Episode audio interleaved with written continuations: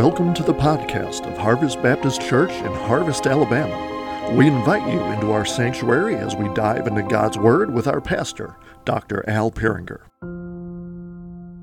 Well, it's so good to see you this morning and everyone joining us online. We want to get into that Word of God that speaks. We want to turn to 2 Corinthians chapter 5 today, and I'll read uh, in just a little bit verses 16 through 21. Now, I don't know if you've ever noticed about something about celebrities. When celebrities grow old, they decide they want to go through all sorts of surgeries and procedures to try and make themselves new again, or so they think. So they get the plastic surgery, they get this nipped, and they get that tucked, and they use and promote all sorts of creams and tonics they take away from themselves, they add to themselves, all to try and make them look brand new.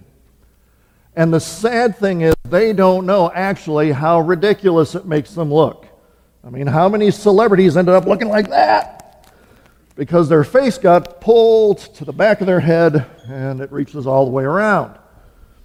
All to think that they would be new. They, they're old, but they don't want to look old. And they even though they feel old. And they are old. I mean, if you're old, you're old. Own it. I own it. Why don't you? No, but they do all these things to look brand new. But no matter what procedure they have done, they cannot escape the inevitable. Because even whatever they get nipped and tucked and whatever, it won't last forever. You cannot escape the inevitable. Inevitable. They will still grow old. They will still die. And won't always be pretty. And you know what? The funny thing is, no matter what they have pushed and pulled and, and whatever, it doesn't change their heart. It doesn't change their nature.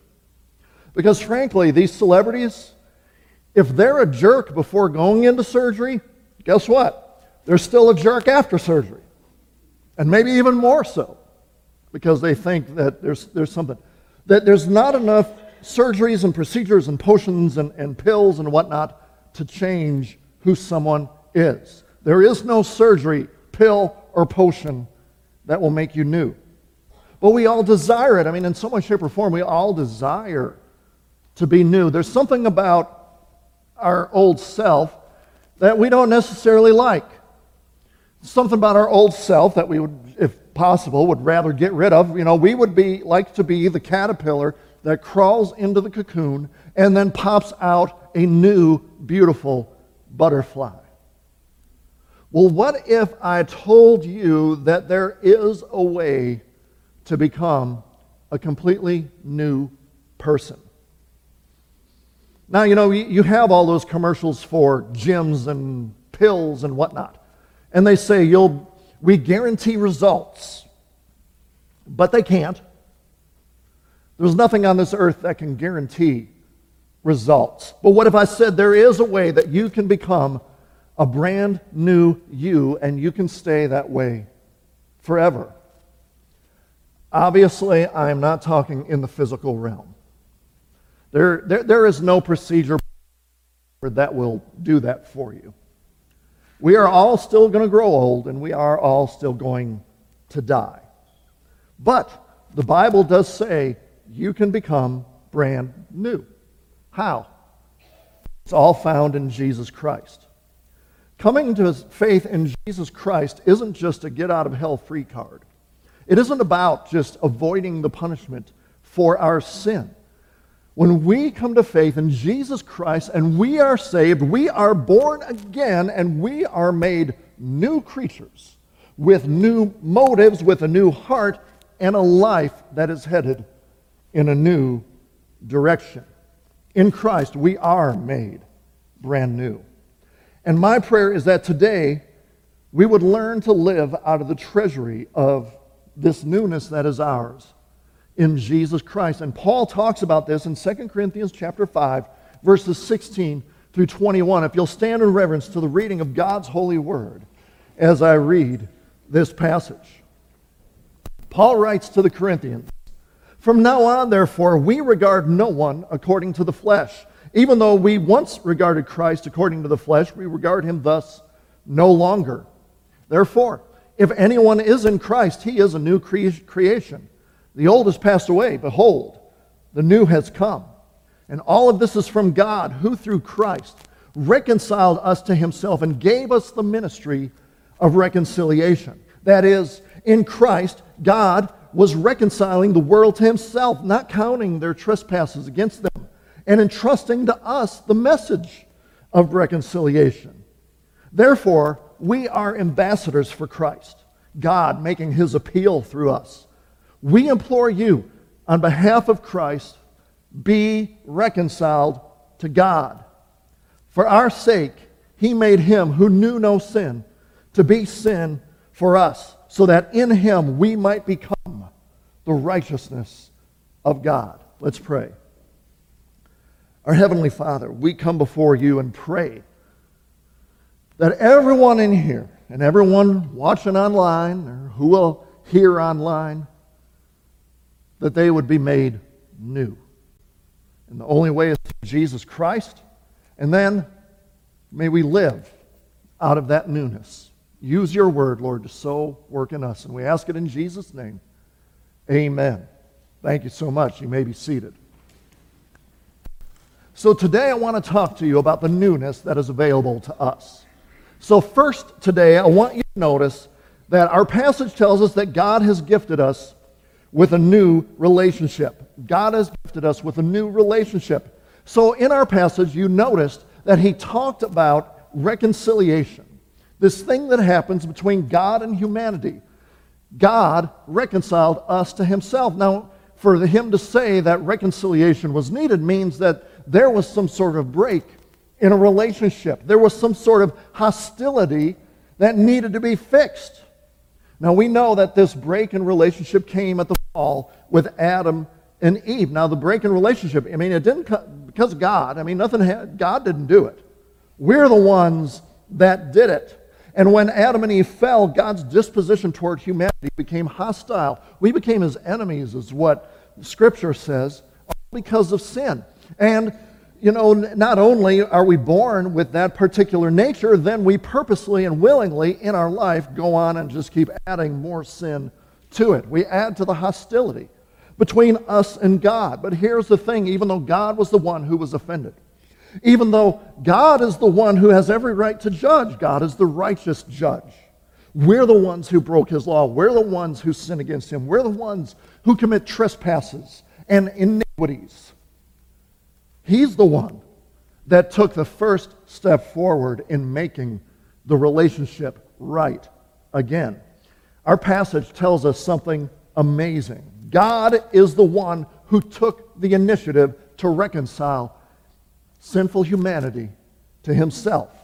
Verses 18 and 19 tell us that God reconciled us to himself through Jesus Christ, not counting our sins against us, but instead he offers forgiveness. We've sinned against him many ways. And whatever we may think, big or small, it doesn't matter. We have offended a holy God. And yet he offers us that forgiveness. He offers us that reconciliation. This is amazing because God didn't have to. God is the offended party. He could have left us to our own devices. He had every right to judge us. And yet he did everything that was needed to restore us to a harmonious relationship with Him. And every bit of it is God's doing. In our sin and our sinful nature, humanity would not have sought God to begin with. Humanity in sin does not care about God. Humanity in sin doesn't care whether or not they're at peace with God. Humanity in sin doesn't care about their uh, having a relationship with God. And yet we need God. God is our light. God is our life. And apart from Him, we're nothing but darkness and death. And yet God is the one who reached out to us. He reconciled the relationship and He made peace with us where there was hostility. Now there's peace. I read a story about a missionary named Don Richardson. He was a missionary to a cannibalistic headhunting tribe called the Sawi in Indonesia. Now, there you go. There's a mission trip for you. Hey, we're going to go to some cannibals. How many here would sign up for that? Next summer, no, I'm just kidding. We're not going to cannibals. But I'll tell you what, he did. He knew even cannibals needed Christ. And so he went to them, and try as he would, he could not find a way to make these people understand the gospel message. He could not get them to grasp the concept of Christ's death on the cross as a way of being reconciled to God. And these Sawi villages, they're constantly fighting amongst themselves. They were constantly at, at, at, war with one another. Within this tribe, the different villages were at war with one another. And in, in this particular culture, treachery, revenge, and murder actually were things that were highly honored. And so Don didn't think there was any hope for peace with these people. There was no way. There's no way I can even stop the hostility between them, much less the hostility between them and God. But he learned, a, he learned about this ritual that the culture did. The tribes had this legendary custom where one village would give a baby boy to another village and peace would prevail between those two villages as long as that baby, that child, lived for however many decades. And so the, the tribe called this baby the peace child. Through the peace child, there would be reconciliation. Well, the missionary got an idea. He seized on that story as an analogy of the reconciling work of Jesus Christ. He told them that Christ is God's divine peace child. And that God offered this peace child to man, and because Christ lives eternally, that peace will never end. And so, this particular analogy that he made with their custom, it opened up the gospel for the Sawis. And in the miraculous working of the Holy Spirit, the only th- way that God can, can do, he, many of them believed in Jesus Christ. They were reconciled to God. And then there was reconciliation between the villages. But it's amazing. Christ reconciles anyone to God. There is no one who is out of God's reach that they can't be reconciled to God. So many people think, I am too far from God. No, you can be reconciled to God through Jesus Christ. How did he accomplish this? According to verse 21, he who knew no sin became our sin for us. And he died on the cross bearing that sin. And what does it say? In exchange for that sin, what does he give us? We are given God's righteousness. We are given a right standing before God. In fact, we are given the right standing before God, the same right standing that Christ himself has before the Father. He takes our sin, he gives us his righteousness. I'll take that trade any day. The church father Irenaeus said, he stated it this way Christ became what we are in order that we might become what he is. But what does that have to do about being brand new? Well, it has everything to do with being brand new because that's the starting point. You cannot be brand new until you start there, until you are reconciled with God through Jesus Christ. And then you know what happens when you come to God through Jesus Christ? You are given the Holy Spirit who does a work within you to empower you to live out of the righteousness that you have been given. And so that leads us to our second major lesson today. Through the Spirit, we find that after we're reconciled with God, God infuses us with a new life. We are infused with a new life. So God reconciles us to himself through Jesus Christ. And then through the Holy Spirit, he begins this work of making us into the image of Christ. It starts with our initial conversion, and we're made new, new in standing, new in person, new in nature. And then the Holy Spirit integrates that newness into all areas of our life. Or, as Paul says in verse 17, if anyone is in Christ, he is a new creation. The old has passed away. Behold, the new has come. We're not talking about some sort of remodeling work here. It's not like somebody from HGTV comes into your life and says, well, we can change the cabinets and we can change the paint and we can move this wall over here and things like that. It has nothing to do with fixing up the old, making the old look better. It has everything to do with just getting rid of the old and making you new. He takes the old, he demolishes it, and he builds something new. I read a story about a London businessman who, was trying to sell this warehouse property that he owned. And the building had been empty for years. And, and so, you know, vandals got in, they broke windows, destroyed doors, left garbage, all that kind of stuff. And, and so the place was kind of a wreck. But the owner wanted to sell it, and so somebody actually came to look at, at, at his place.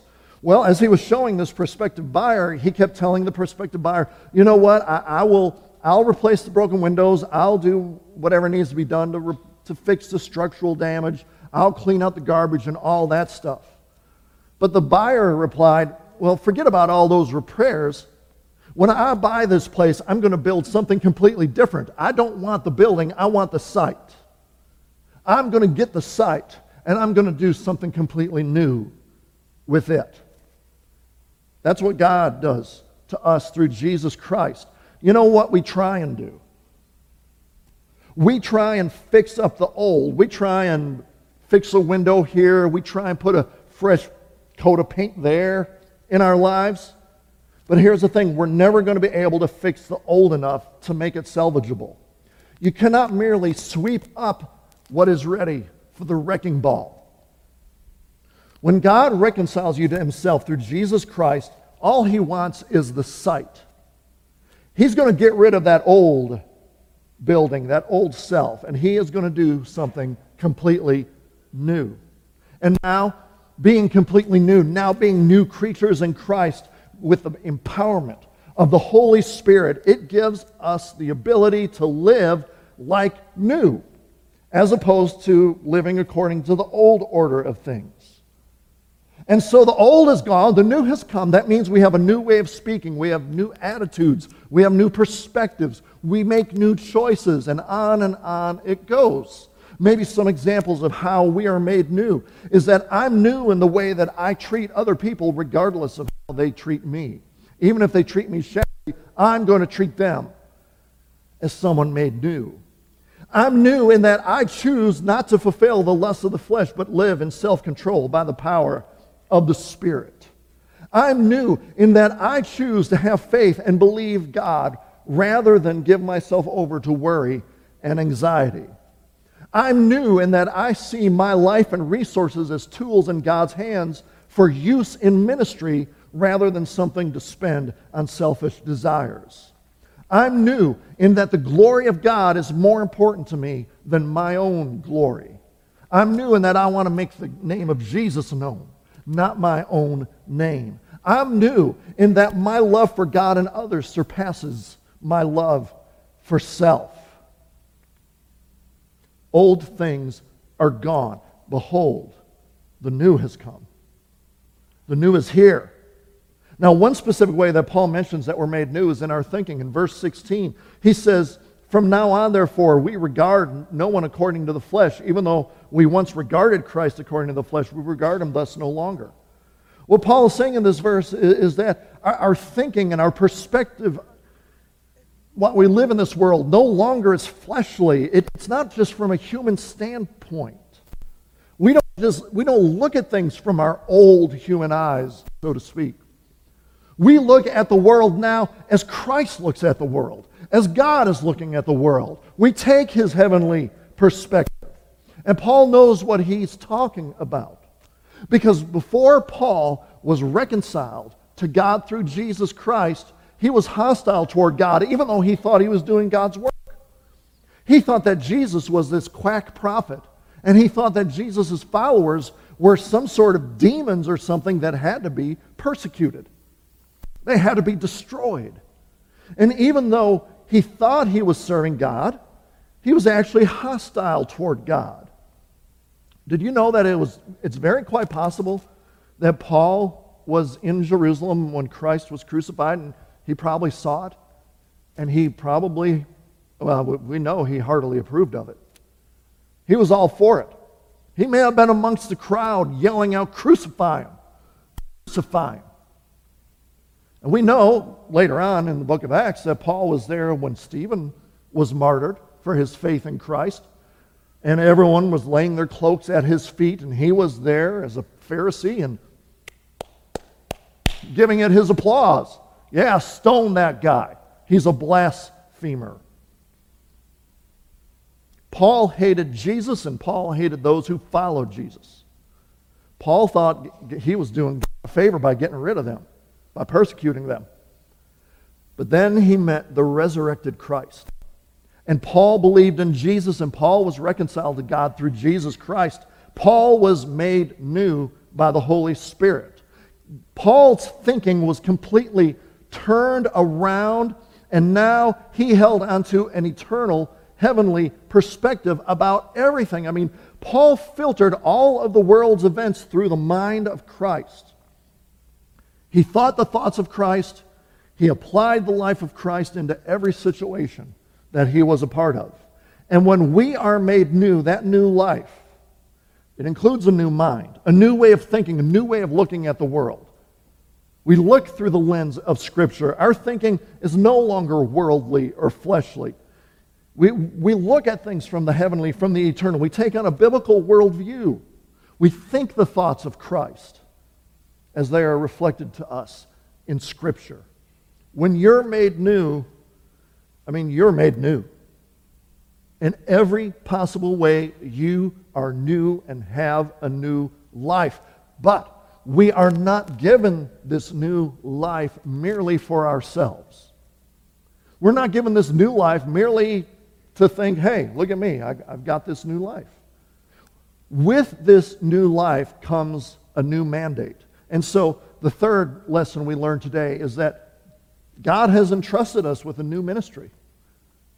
He reconciles us to himself, giving us a new relationship with him. We are given a new life, so then we go forth and we have a new ministry. According to our passage, because we're reconciled to God, we're given a ministry of reconciliation, which is further defined for us in verse 19, saying we are entrusted with the message of reconciliation, the gospel of Jesus Christ. Because I've been reconciled to God and I have been made new, I desire that others are made new as well.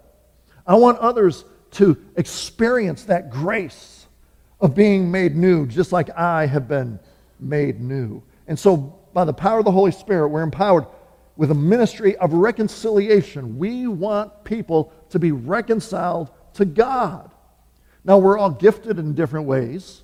But we use that gift so that others are reconciled to God. That's a great responsibility.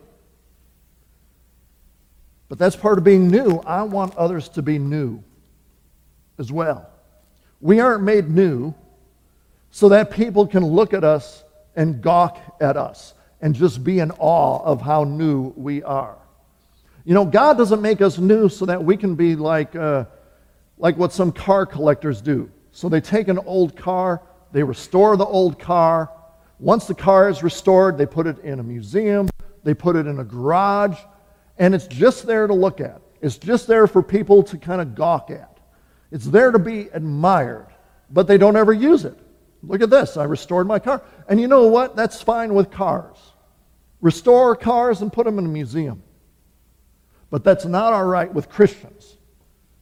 We are not made new to become some sort of museum expo. We are made new so that we can go forth and tell people how they can be reconciled and be made new as well. We're made new and we're given a ministry of reconciliation. So Paul continues in verse 20 what this means. That means we are ambassadors. We are ambassadors for Christ, and through us, God makes his appeal to a lost world to come to him. So, being new means we're, we're ambassadors. And an, what's an ambassador? An ambassador is a representative of a ruling authority in a foreign land. They go to a foreign land and represent their ruling authority. An ambassador represents the interests of the ruling authority, whoever it is that sent them. They do not represent their own interests. They don't go out and, and give their own message. They represent the person who sent them and empowered them, and that's us. We're reconciled. We're given a message of reconciliation. We go forth with that message. It's not our message. It's not a message that I, I make up. It's not a message about me. It's, it's the message of the gospel, and the gospel is not about me. The gospel is about Christ. So I go forth as an ambassador telling people about Christ. We don't do, go out there and do our own thing. As one author stated it about the work of an ambassador, the authority of the message rests on the fact that Christ himself speaks in the world, in the word of his ambassador. Or as it amounts to the same thing for the apostle, that God himself uses the apostle or uses us as a mouthpiece to utter his own admonition. In the ministry and word of reconciliation, the completed act of reconciliation is presented as a summons and an invitation to the faith, which, is, which appropriates this act. An important point here is that the interest of the statement is focused on the material authority of the message rather than the formal authority of an officer. We, are, we don't have any authority. We're given a message with authority from the one who is the authority. So we're not going out being ambassadors in our own power without our, our own message, doing our own thing. We are sent by God through Christ with a message. And you know what? Sometimes people won't like that message. People won't like the authority that has sent us, but it, doesn't matter because it has nothing to do with us anyway. If they reject the message, they're rejecting the authority who sent the message. We are merely telling the truth of the one who sent us. There was this article in Politico magazine several years ago, and it was talking about how the, the ambassador from America in Germany was not very well liked by the Germans. And the reason, though, that the ambassador in Germany was not very well liked by the Germans was because the president who sent him was not very popular and his, his policies were not very popular with the people in Germany. But the article pointed out that in German, the word for ambassador is Botschafter, which translated into English literally is messenger. And, and, and so, you know what? The ambassador was not judged by how popular he may have been among the Germans the ambassador, was judged by how faithful he was to the message that was given him by the one in authority, for him, the president. Because that's what an ambassador does. He represents the leader, he conveys the message of the leader to the citizens of the country to which he is sent. And we are sent to the world. Therein lies our ministry. You will receive power when the Holy Spirit has come upon you. You will be my witnesses to all Judea, in Jerusalem, all Jerusalem, all Judea, Samaria, to the ends of the earth. Therein lies our ambassadorship. We have a message. We are witnessing to Christ, and we're called to be faithful to that as ambassadors. So let's call people to be new. That's part of us being new. We call others to be new as well. We are made new. We're different. We are completely different. You know, there was a lot of science fiction shows and movies over the decades that, that have this theme, this picture of, uh, you know, aliens who come to Earth and they take on the form of a human. I mean, in the 70s, there was the TV show Invaders, and then there was the invasion of the body snatchers, and the 80s, there were TV shows like V and other things. You know, it was kind of a current, it was a constant theme in shows like The Twilight Zone, Outer Limits, Doctor Who, and, and things like that. Aliens coming to Earth and they look like humans, they imitate humans. Nobody would know they weren't human unless somebody said it, but they weren't humans. They were different. God says we're, we're new. Now, we look like other humans, and sometimes we act like other humans, and we use the same language as humans. I mean, we eat, sleep, and drink like other humans, but the thing is, we're not like other humans. I mean, we're still human, but we're not like other humans. We have been made new. In Christ, we're completely new. In a sense, we are aliens in a foreign land on this earth. But now the question is will we live out of this newness? Being new, will we live like we're new? You know, I think a lot of the spiritual anemia that's happening in the church happens from the fact that we aren't living out of our newness. We're living out of our oldness. We're living in the flesh. We think we can do things in the flesh and our own smarts and our own wisdom. Maybe you could call it spiritual amnesia. We've forgotten that we've been made new. What a, what a wonderful truth. This is life changing. I mean, we're not the same as we were before if we've come to Christ. Will we live in the power of that newness? You know, I kind of close with this thought. You've probably heard about John Newton. He was the former slave trader who came to Christ, and he wrote the most famous hymn that ever has been Amazing Grace. To go from a slave trader to a strong Christian. Well, there's a story about a few years before he died. He, he had breakfast with a friend. It's something that they often did, and what part of their custom was that when after they ate their breakfast that they read from the Bible and had theological discussions. Well, you know, Newton was growing old and his eyes were growing dim. And so what they would do is his friend would read from the Bible and then Newton would comment on it. And on one particular day, the friend read from 1 Corinthians 15, which is a wonderful treatment of the resurrection. But, but in 1 Corinthians 15, there's these words By the grace of God, I am what I am. And Newton was silent for several minutes. And then he said this, which I think is very profound I'm not what I ought to be, how imperfect and deficient I am. I am not what I wish to be, although I abhor that which is evil and would cleave to what is good. I am not what I hope to be, but soon I shall put off mortality and with it all sin. Though I am not what I ought to be, nor what I wish to be, nor yet what I hope to be, I can truly say, I am not what I once was, a slave to sin and Satan.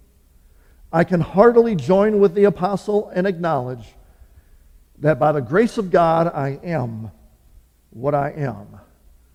I am new. And so are you. If you are a Christian, Newton recognized that even though he's still imperfect, he was new. He wasn't what he once was. The old has passed away. Behold, the new has come. Christian, are you rejoicing in your newness? And are you living in your newness? I invite you to come to the altar today and ask God to remind you constantly how new you are. And thank Him that even though you're not, may not be what you want to be yet, you're not what you once were. And come to the altar and ask Him for the power to live out of this newness. But maybe there are some folks here who are not living like new because you haven't been made new, because you haven't been reconciled to God through Jesus Christ. You can start a new life today. You can't go to the past and change the past. But you can start a new life today. The old can pass away today, and the new can start today.